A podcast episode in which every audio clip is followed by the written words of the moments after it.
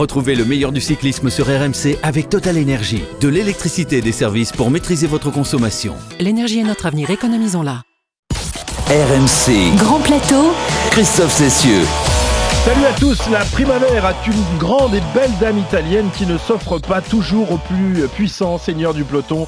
La preuve en a à nouveau été apportée ce samedi et la victoire d'un outsider malin nommé Jesper Stuyven euh, qui a su déjouer la domination du trio Van Aert, Van Der Poel à la Philippe pour s'offrir le plus beau succès de sa carrière. Victoire de Filou pour Stuyven, mais aussi échec pour le trio infernal qui ne laissait jusque-là que des miettes à la concurrence. Comment ont-ils laissé échapper la victoire?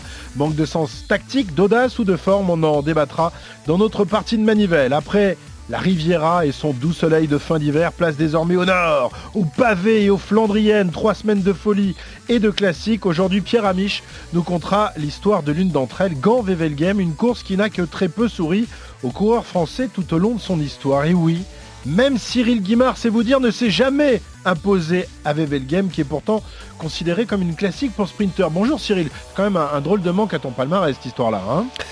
Non, pas spécialement. Je pense que c'était normal, puisqu'à cette époque de l'année, je ne marchais jamais. J'ai quand même, euh, en 71, terminé 7ème. Ah ben voilà, c'est quand même pas mal. Mais je, l'ai gagné aussi avec Bernard Eh Hinault, ben hein. on en parlera tout à l'heure, évidemment. Autre bouffeur de pavés à valeur de vent du Nord, Pierre-Yves Leroux et Pierre Amiche sont aussi au départ de cette sixième étape de Grand Plateau. Bonjour messieurs. Salut Christophe, salut Cyril. Je suis bien à l'abri euh, derrière Pierrot là. oui, Ouais, puis moi, le, le seul pavé que j'aime, c'est le pavé de bœuf saignant. Alors, je suis pas sûr que ça va être très utile là dans cette étape.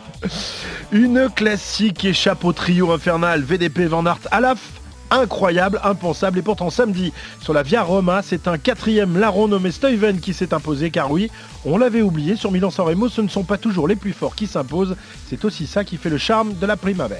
Soren Krag Andersen et euh, Jesper Stuyven euh, qui sont partis euh, devant. Est-ce que ça va revenir derrière? On accélère. Mathieu Van Der Poel qui essaye euh, de sprinter. Jesper Stuyven qui s'impose juste devant le petit groupe. Il aura réussi l'exploit Jesper Stuyven, l'homme qu'on n'attendait pas. Il fallait bien qu'il y ait une surprise sur cette édition de Milan-San Remo. Quelle victoire de Jesper Stuyven, incroyable devant tous les favoris. Vu le nombre de mecs rapides qu'il y avait euh, et comment tout le monde s'attaquait, je pouvais pas faire grand chose de plus je crois. It's amazing. I the legs were completely empty at the end, but if you win by one minute or one centimeter, it's enough. Voilà, pour s'imposer sur la Via Roma, il faut évi- évidemment être un sacré coursier, savoir encaisser les 300 bornes, mais il faut aussi avoir un brin de réussite, un sacré sens tactique, des qualités dont ne manque pas euh, qui a été le, plus malin, Cyril. Euh, il fallait être très malin justement pour s'imposer, et c'est souvent la marque de fabrique de Milan-San Remo. Hein. Oui, il faut être euh, opportuniste et il a su euh, l'être. Il a su analyser en quelques secondes, alors qu'on terminait la descente du Poggio, euh, eh bien, se rendre compte qu'il y avait un coup à jouer dans la mesure, on aura l'occasion d'en reparler, euh, où les grands favoris se sont retrouvés sans aucun équipier. Et lorsque tous les favoris sont ensemble et qu'il n'y a pas d'équipier, si vous, vous êtes un outsider, si vous arrivez à prendre 30-40 mètres, vous avez gagné. Voilà, Stuyven, un flahut, un vrai, qui a déjà un très beau palmarès, Pierre-Yves, qui rêve maintenant de, briller sur les courses de sa région. Hein. Ouais, je me suis gratté la tête pour comprendre comment ce garçon avait réussi à gagner euh, samedi euh, et je vais vous révéler le secret de la réussite de Jasper Stuyven. Euh, c'est pas la première fois hein, que ses concurrents ont tous été chocolat. Remontons euh, 12 années en arrière au 9 août 2009. Alberto Contador peine à digérer le steak qu'il a mangé trois semaines plus tôt à Pau et les championnats du monde junior sont organisés à Moscou. Arnaud Desmar termine deuxième derrière un certain Jasper Stuyven, déjà euh, gourmand de victoire et qui pédale depuis l'âge de 11 ans dans le Brabant. Un an plus tard, le Belge s'impose sur le Paris-Roubaix Junior en croquant sur le vélodrome Dan Maclay et Lawson Craddock. Et après avoir été formé chez Bontrager Livestrong, la réserve de Radio Shack de Lance Armstrong, Jasper Stuyven rejoint Trek et effectue ses débuts en World Tour en 2014 avec un appétit d'ogre. Quand on fait les comptes, depuis 7 ans, il s'est offert quelques jolies gourmandises, 9 victoires dans Kurn-Bruxelles-Kurn en 2016 et le Het Newsblad l'an passé, souvent placé. Il a aussi grignoté une quatrième et une cinquième place sur Paris-Roubaix 2017 et 2018. Et samedi, il a su placer une belle attaque, c'est vrai, comme le disait Cyril, au bas du Poggio.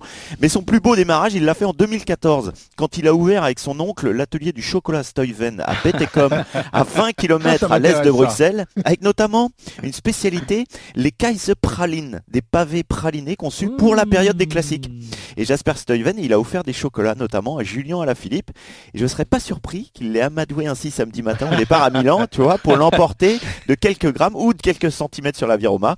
Ils sont bons, hein, mes chocolats, hein, loulou Tu vas bien en prendre un pour le prochain monument. ah, le flamand est malin, hein, quand Eh même. oui. Il est futé, le flamand. Il y, avait, il y avait un petit somnifère dedans on, va, on va en reparler évidemment de la, la tactique des trois. Euh, euh, c'est vrai que le, le nom de Stuyven est, est moins ronflant que ceux de, de Van Aert, de, de Van Der Poel et d'Alaphilippe, mais ce succès, euh, Pierrot, prouve aussi qu'il n'y a pas que dans le peloton. Ça, c'est plutôt rafraîchissant, non? C'est plutôt rafraîchissant, mais c'est assez commun finalement sur Milan-San Remo parce que euh, bah, c'est la classique la plus indécise du monde. hein. Sur Oui, les même si 14 les, deux vainqueurs, précédentes années, c'est vrai que le favori, c'était les coureurs attendus. Mais en fait, sur les 14 années précédentes, il y a 14 vainqueurs différents. Tout ça pour vous dire que c'est très dur de gagner sur Milan-San Remo. C'est une course extrêmement indécise. Et, et finalement, ne pas voir un des cadors s'imposer, c'est une surprise, mais pas un cataclysme non plus. C'est pas le premier euh, Stuyven à, à réussir à battre les favoris. Alors euh, Cyril, euh, la, course a été fidèle à sa tradition, c'est-à-dire une très longue procession euh, de 260 bornes environ avant la, la bagarre des derniers kilomètres. Là, la course finalement, elle s'est résumée à l'ascension du Poggio, sa descente et le sprint final. Ça fait quand même peu à se mettre sous la dent, non? Est-ce que tu t'es régalé toi ou tu as fait la sieste euh, tout samedi après-midi? Euh, Non, je ne fais pas la sieste quand je regarde Milan-San Remo. Voyons. Voyons, d'autant que je savais que... étapes du Tour de France, ça t'arrive quand même, hein, hein Pierre-Yves? On, on l'a quand même euh, pisté de temps en temps, notre ami le druide, hein? Oui, mais c'est les somnifères dans le chocolat. Mais il se repose les yeux, vous savez pas. Bah, j'en ai besoin de j'en ai besoin de reposer mes yeux. Ah oui, il se met dans sa grotte de oui, glace. ah bah oui. Euh, bah, euh, ennuyé, euh, non, parce que la course, elle vit toujours. euh, alors, ça peut paraître, euh, paraître compliqué d'expliquer cela, mais Ouais, Il y a que les puristes hein, finalement qui, qui voilà, qui parce que nous, nous, on sent des choses au Ouais, travers que de. Vous aviez eu, vous aviez huit coureurs devant euh, à qui on a laissé prendre huit minutes et après vous avez eu un rythme absolument, euh, euh, un rythme de course, un des plus élevés d'ailleurs de Milan-San Remo si on regarde euh, la moyenne. Oui, le Ah, ça troisième. très vite. ouais. Troisième. Et, et- et- et ça veut donc dire quelque chose. D'un autre côté, bon, il y avait un temps idéal, et ça, ce n'est pas idéal pour les courses de vélo, vous le savez très bien. enfin, tout du moins pour, pour le spectacle.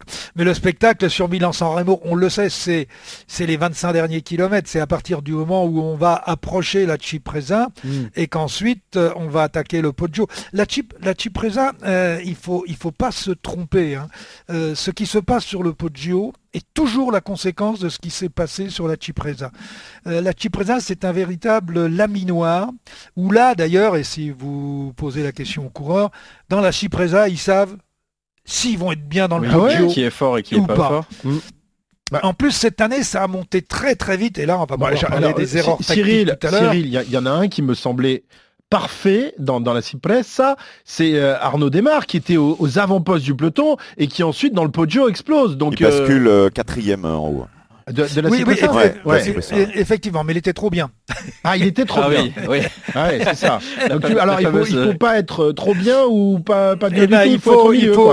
Il, faut être bien, mais il faut être un peu plus au chaud. Euh, euh, Arnaud était trop bien placé, j'ai envie de dire, dans cette ascension qui allait très très vite, sous euh, le- d'ailleurs sous la pression des équipiers de, de Wout van Aert. Et on, on- Mais- on va on- juste Cyril, et ce qui se passe avant aussi est important. C'est pour ça qu'il faut pas faire la sieste, parce qu'avant il y a eu une chute de, de Bouhanni, il y a eu Sam Bennett qui a crevé. Ça veut dire qu'il y a des gens qui sont éliminés déjà, euh, parce Mhm. que je pense que Sam Bennett s'il si crève Bennett pas, est revenu, mais bon, Eh ouais. effectivement, il a, ouais, mais il a fait l'effort. Ouais, et, je pense qu'il aurait été, euh, il aurait été là pour la gagne sinon. Ah, il, était, il était pas loin, mais rappelez-vous que la Cipresa, il y a une montée et une descente. Ouais. Et ce qui a été capital dans cette, euh, cette année, c'est que dans la descente, sous la, la, la, la pression des Ineos, le peloton a explosé. Euh, En bas, on avait quoi 25-30 coureurs, c'est Mm. tout. Mhm. Et le regroupement ne s'est fait qu'au pied du podio. Ouais. Ce qui veut dire que ceux qui sont revenus de l'arrière, euh, parce qu'ils ont explosé dans la descente, il y a eu des, il y a eu des cassures, ceux-là, ils étaient cuits.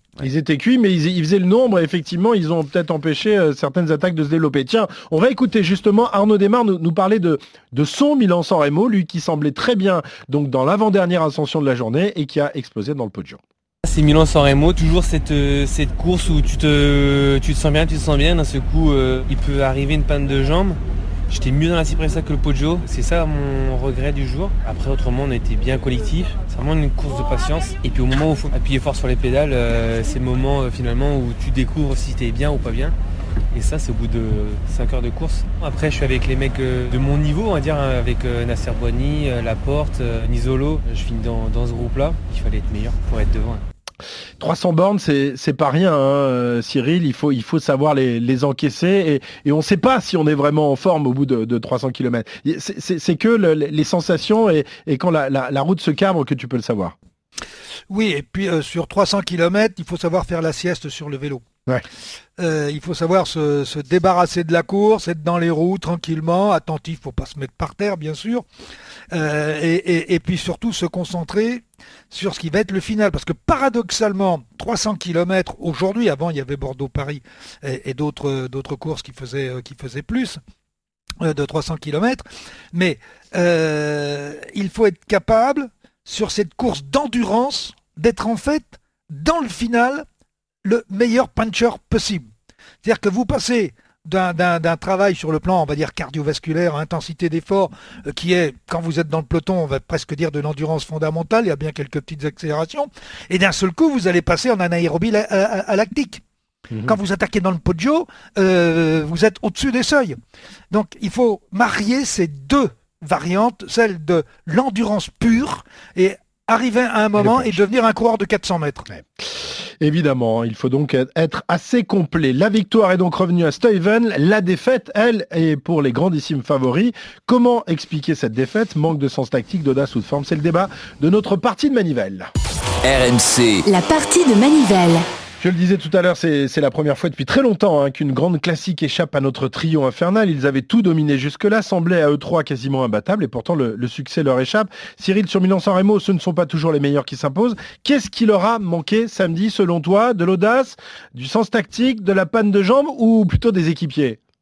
Bah, euh, de l'audace, non, puisque Julien a tenté, mais pour Julien, je pense que euh, Ghana a fait monter beaucoup trop vite au départ, ce qui fait que ça a asphyxié tout le monde et qu'il ne pouvait plus y avoir d'attaque euh, comme on a pu le voir les années précédentes. Et Julien, même déjà Julien, quand Ghana a bah, Il a fait exploser même ses coureurs, hein. c'est un peu la, tactique de... c'est une Movistar, on de, la Movistar ou la dans le métier. Hein.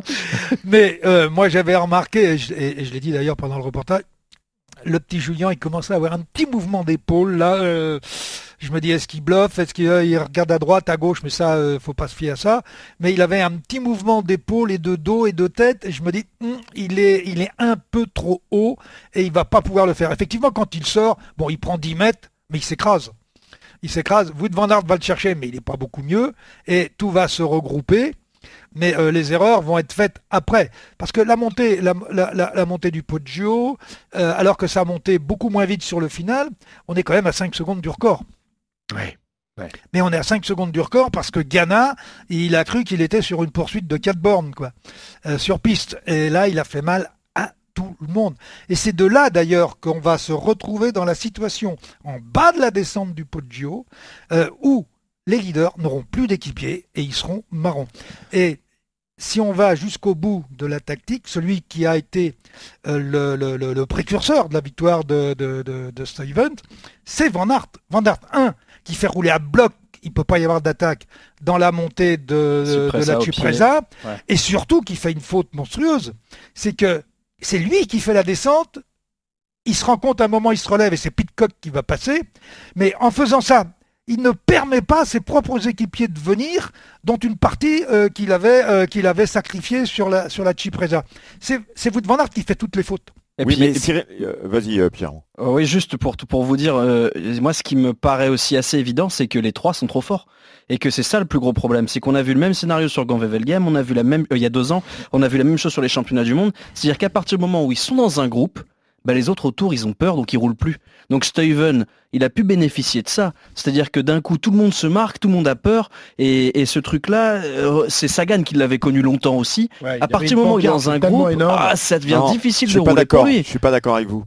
Je suis pas d'accord avec vous parce que vous oubliez un garçon. Caleb Ewan. Et oui. Caleb, Caleb qui était là, le Caleb. Et, oui, et, en fait, ils, c'est pour sont pas, ils sont pas tous les, mais voilà, c'est pas les trois en fait qui s'observent. C'est parce qu'il y a Caleb et One et qu'ils savent qu'ils vont se faire régler au sprint.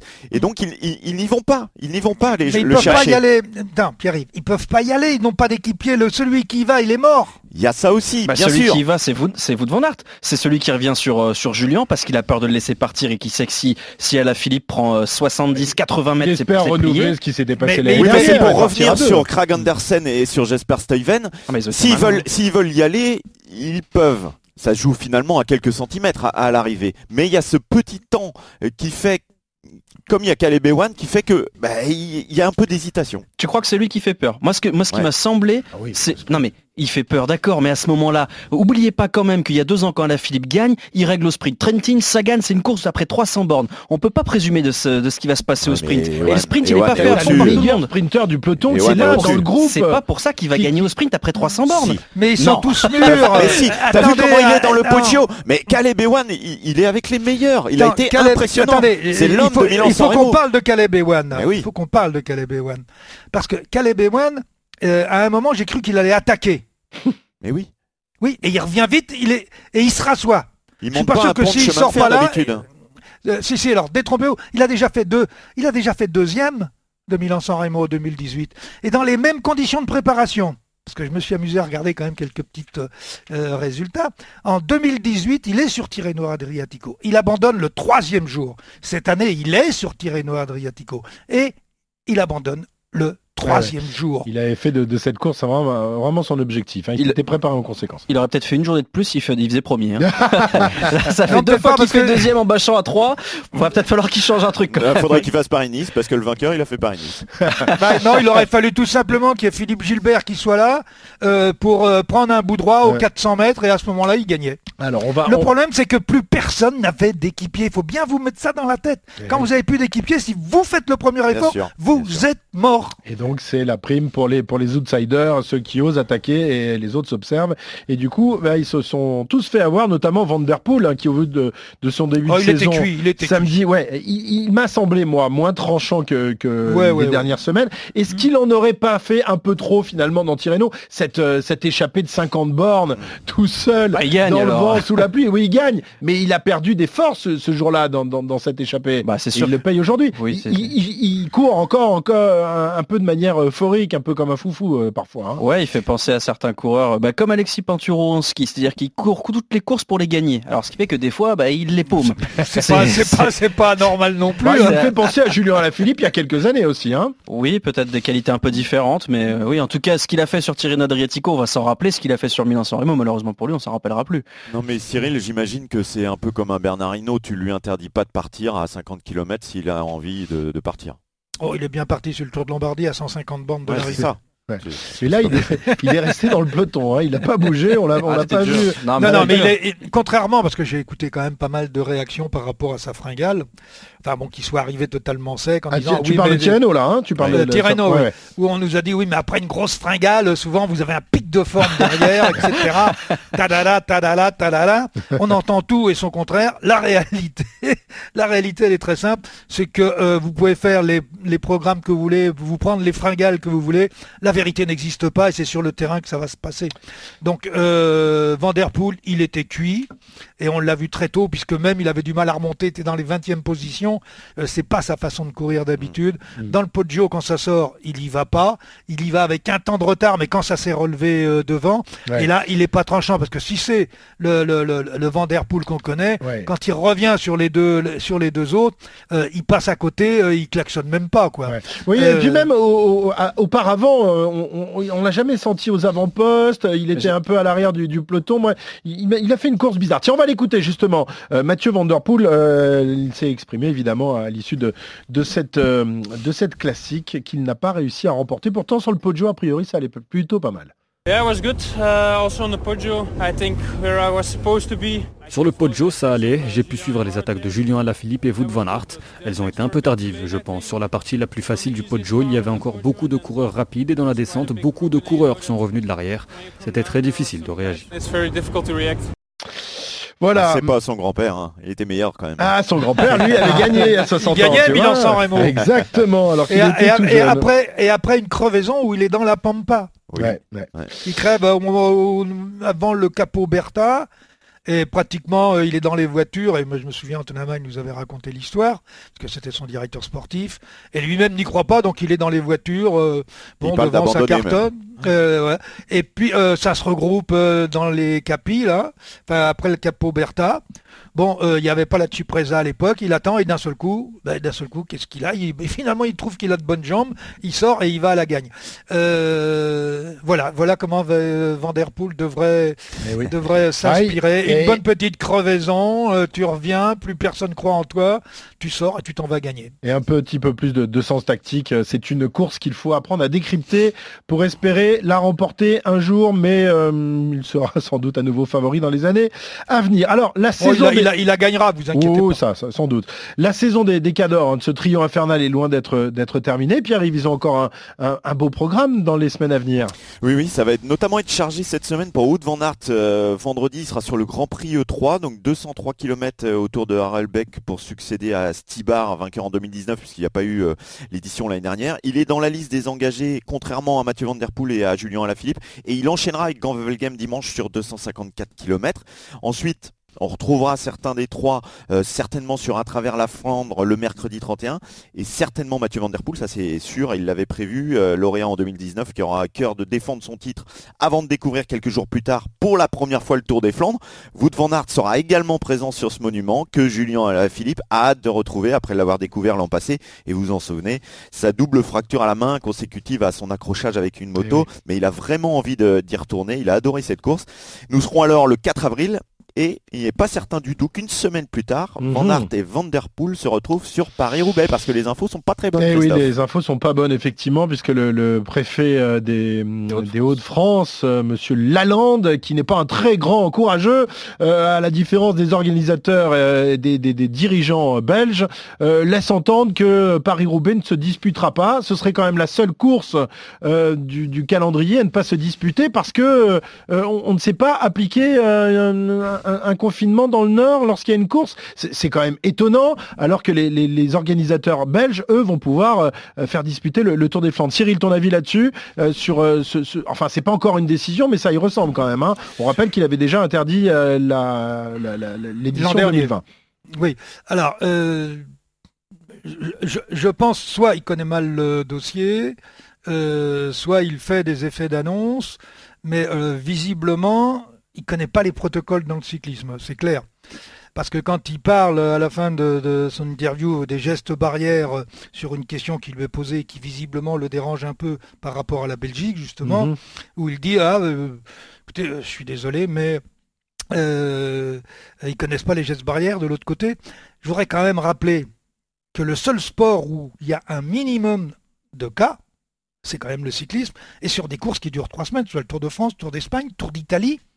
L'ensemble des courses depuis le début de l'année, on a eu combien de cas Pratiquement aucun. Si vous voulez parler de cette façon-là, alors le LOSC n'a plus le droit de jouer en première division, Dunkerque n'a plus le droit de jouer, c'est-à-dire que vous ne faites plus rien. Ouais. Non, mais C'est-à-dire que s'il doit interdire Paris-Roubaix, il doit interdire le LOSC, il doit interdire les matchs de foot. Oui, non, mais c'est pas pareil. mais c'est pas pareil, Cyril, parce Comment que dans, ça, c'est les- pas mais non, pareil mais dans les stades, tu n'as pas de spectateurs. Or là, le, le problème de Paris-Roubaix et de ces grandes classiques, c'est le, le nombre de spectateurs Non, qui non, viennent non, sur le bord ne- de la ne- route. ne- C'est ça. Ne devenez pas supporter du préfet. Non, mais je veux pas mettre- Sur le Tour de il faut France, mais un attendez, minimum, mais non, euh, c'est pas vrai. toutes les courses, toutes les courses, il y a des n'importe quoi, là. spectateurs. Sur toutes les courses, quand vous passez dans les, dans les villes ou dans les villages, vous avez des gens qui sont sur le bord de la route. Et on n'a pas de cas, on n'a pas de cluster, on n'a rien. Est-ce que vous savez comment fonctionne la bulle? Dans le sport cycliste Oui, non, mais là, c'est pas le, c'est pas le, le, le, le, le Covid au sein du peloton qui, qui le redoute le, le, le préfet. C'est la ce soit population. itinérant, qu'il y ait des gens qui puissent se rendre qui- sur qui- les bords de la route en dépit du fait. Ah non, mais ça, ça c'est le rôle du préfet de faire en sorte qu'il n'y en ait pas. Bon, ben, en l'occurrence, euh, il mais a- mais, mais des- supprimez pas, supprimez pas des épreuves comme Paris-Roubaix. Hmm. Pour, pour l'instant, il n'y a est pas de décision Parce officielle. que pour l'instant, vous n'avez pas de spectateurs dans les matchs de foot. Il y a eu quand même Nîmes, je sais plus où, là, avec euh, Marseille, euh, voilà, euh, qui a quand même eu lieu à Nice alors que c'est confiné. Mais où est-ce qu'il y a le plus de cas? C'est dans le foot. Et vous Bon. me dites qu'il n'y a pas de spectateurs, non, non, essayez non. de me trouver d'autres arguments? Bon, non, mais je- tu confonds un peu tout là. En tout cas, Cyril. en tout cas euh, contacté par RMC, le président de l'association Les Amis de Paris-Roubaix, qui est quelqu'un qui connaît bien le dossier, ça dit très pessimiste. Il a dit, je suis certain à 90% que la course n'aura pas lieu, je ressens une profonde tristesse. Cette course est un monument mondial, ce n'est pas une kermesse seulement pour les Hauts-de-France. Et, et le, le, le préfet s'est exprimé au micro de France Bleu, et lui, et vous avez raison, s'est montré très pessimiste. Il a dit que le ciel était plus bleu hier qu'aujourd'hui, et on tendrait vers une annulation de Paris-Roubaix, ce qui serait un cataclysme économique et surtout euh, sportif. Parce que Paris-Roubaix, c'est juste l'un des cinq monuments, et le seul qu'on a en France, ce serait vraiment Oui, une qui connerie qui monstrueuse de, l'annuler. Alors ce qui veut dire que les 4 jours de Dunkerque, c'est mort aussi. Ah il y a des oui, chances que si Paris-Roubaix oui, si c'est le même préfet, à mon avis, il n'y aura pas beaucoup de courses dans, dans- dans le nord de oui, mais de la là, là, euh, bon, Ouais. je suis- je Bon, suis alors après, désolé. après, euh, voilà, on, on est là peut-être pour euh, faire pression et pour euh, qu'ils prennent des, des- des décisions euh, différentes, avec évidemment le respect des règles sanitaires et en essayant d'é- d'éviter euh, que tout ça parte en brioche. On va donc s'intéresser maintenant à ces classiques euh, euh, flandriennes qui normalement donc euh, devraient se dérouler jusqu'au 11 avril prochain. Euh, L'Enfer du Nord, hein, qui est la, la seule entorse au programme belge de ces classiques du Nord. Certaines ont déjà été courues, mais là on rentre vraiment dans le vif du sujet avec les, trois jours de la Pinte. Ça s'appelle plus vraiment comme ça d'ailleurs parce que ça durait pas trois jours mais une seule journée. Et puis euh, il y aura ensuite le Grand Prix E3 vendredi et Gand-Wevelgem dimanche prochain. Course un peu moins prestigieuse finalement que son grand cousin le Tour des Flandres, mais très prisée des coureurs flamands euh, qui en ont longtemps fait leur chasse gardée. Gand-Wevelgem dont Pierre va nous conter l'histoire. C'est à Zandvoort, en Hollande, que se déroule le championnat du monde de cyclisme. RMC, André Darrigade est le plus rapide au sprint. la rétro-poussette. C'est une course qui doit tout à un coureur, un garçon du cru surnommé le Bulldog de Wevelgem. Il est quand même mieux connu sous le surnom de tricoteur parce que ses sœurs tenaient un commerce d'étoffes et de tricots, son nom Gaston Rebry. Triple vainqueur de Paris-Roubaix, double vainqueur d'étape sur les pavés du Tour de France, quatrième de la grande boucle 1931. Ribéry, c'est un cador, une référence. En 34, il réalise même l'exploit de gagner Paris-Nice, le Tour des Flandres, l'Enfer du Nord. Wevelgem tient son héros. Dans le même temps, Gérard Margotte, patron d'un café nommé l'Union et surfant sur la folie cycliste de la région, prend l'initiative de créer une course de plus. Au départ, une cyclo sans prétention qui part de son café à Gand et qui relie une ville voisine de 47 km, Wevelgem. Un tracé plat qui passe parfois par de rapides secteurs pavés, mais de 34 à 45, la course n'est ouverte qu'aux amateurs. Après la guerre, et désormais retiré les pelotons, Rebry reprend l'organisation de la course et l'ouvre aux professionnels. Coup de folie au coup de génie, la première édition 45 est un succès, un triomphe qui va durer 10 jours avant le drame.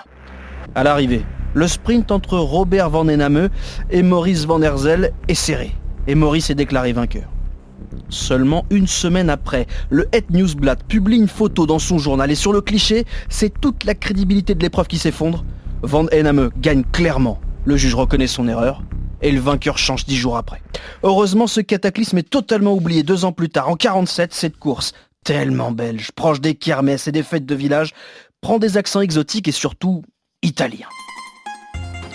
À grand renfort d'argent, l'organisateur arrive à attirer sur le parcours deux énormes poissons transalpins, Gino Bartali et Fausto Coppi. Ni l'un ni l'autre ne remportera cette course, mais la porte est entr'ouverte. Seulement, eh bien, les Belges refusent de perdre chez eux. De 34 à 76, 38 éditions, 35 vainqueurs belges. Et c'est bien dans les 60s que la course revêt ses plus beaux habits jaunes et noirs, Van Lloyd, Merckx.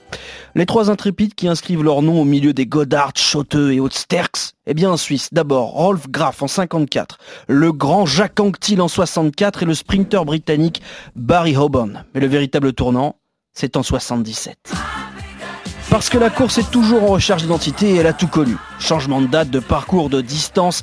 Et en 77, les organisateurs qui ont succédé à Rébry décident cette fois de changer la nature même de la course. Intégration des Ardennes flamandes, 11 monts, le Koppenberg, 5, passages à Euveland et deux montées du mont Kemmel, une course folle exigeante que remporte un phénomène en devenir, un certain Bernardino.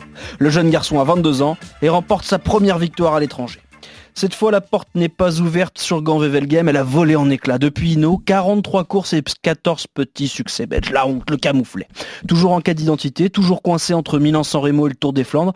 Pour cultiver son particularisme et rester une course différente, les organisateurs ont été jusqu'à modifier la nature de la route en ajoutant des plug street, des routes de gravier semi-pavées qui viennent durcir le parcours. Une course qui a été riche en polémiques depuis trois ans. Rappelez-vous, Wout van Aert accusant Van Der Poel de l'avoir volontairement fait perdre ou Sagan s'attaquant à Terpstra, avare en effort dans le final. L'édition 2021 ouvre une nouvelle fois la porte des classiques flandriennes et sonne la fin de la récréation, place aux courses d'hommes. Un duel épique débute comme chaque année, la Belgique face au reste du monde.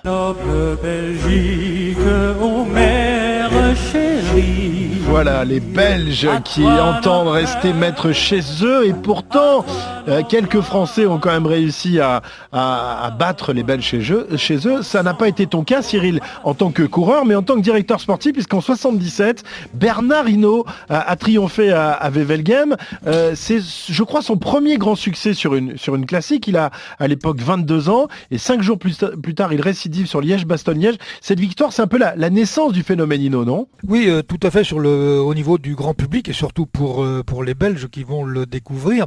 Et d'ailleurs, il y a une petite euh, anecdote, et là je vais apporter un peu d'eau au moulin à, notre ami euh, Pierre, Euh, c'est que quand euh, Hinault gagne de belle façon, puisqu'il part à plus de 25 km de l'arrivée, euh, tout seul avec un groupe euh, derrière qui ne pourra jamais le rejoindre jusqu'à Wevelgem, et là, euh, dans les journaux, euh, ben, on titre euh, qu'un borgne euh, a gagné dans le monde des aveugles.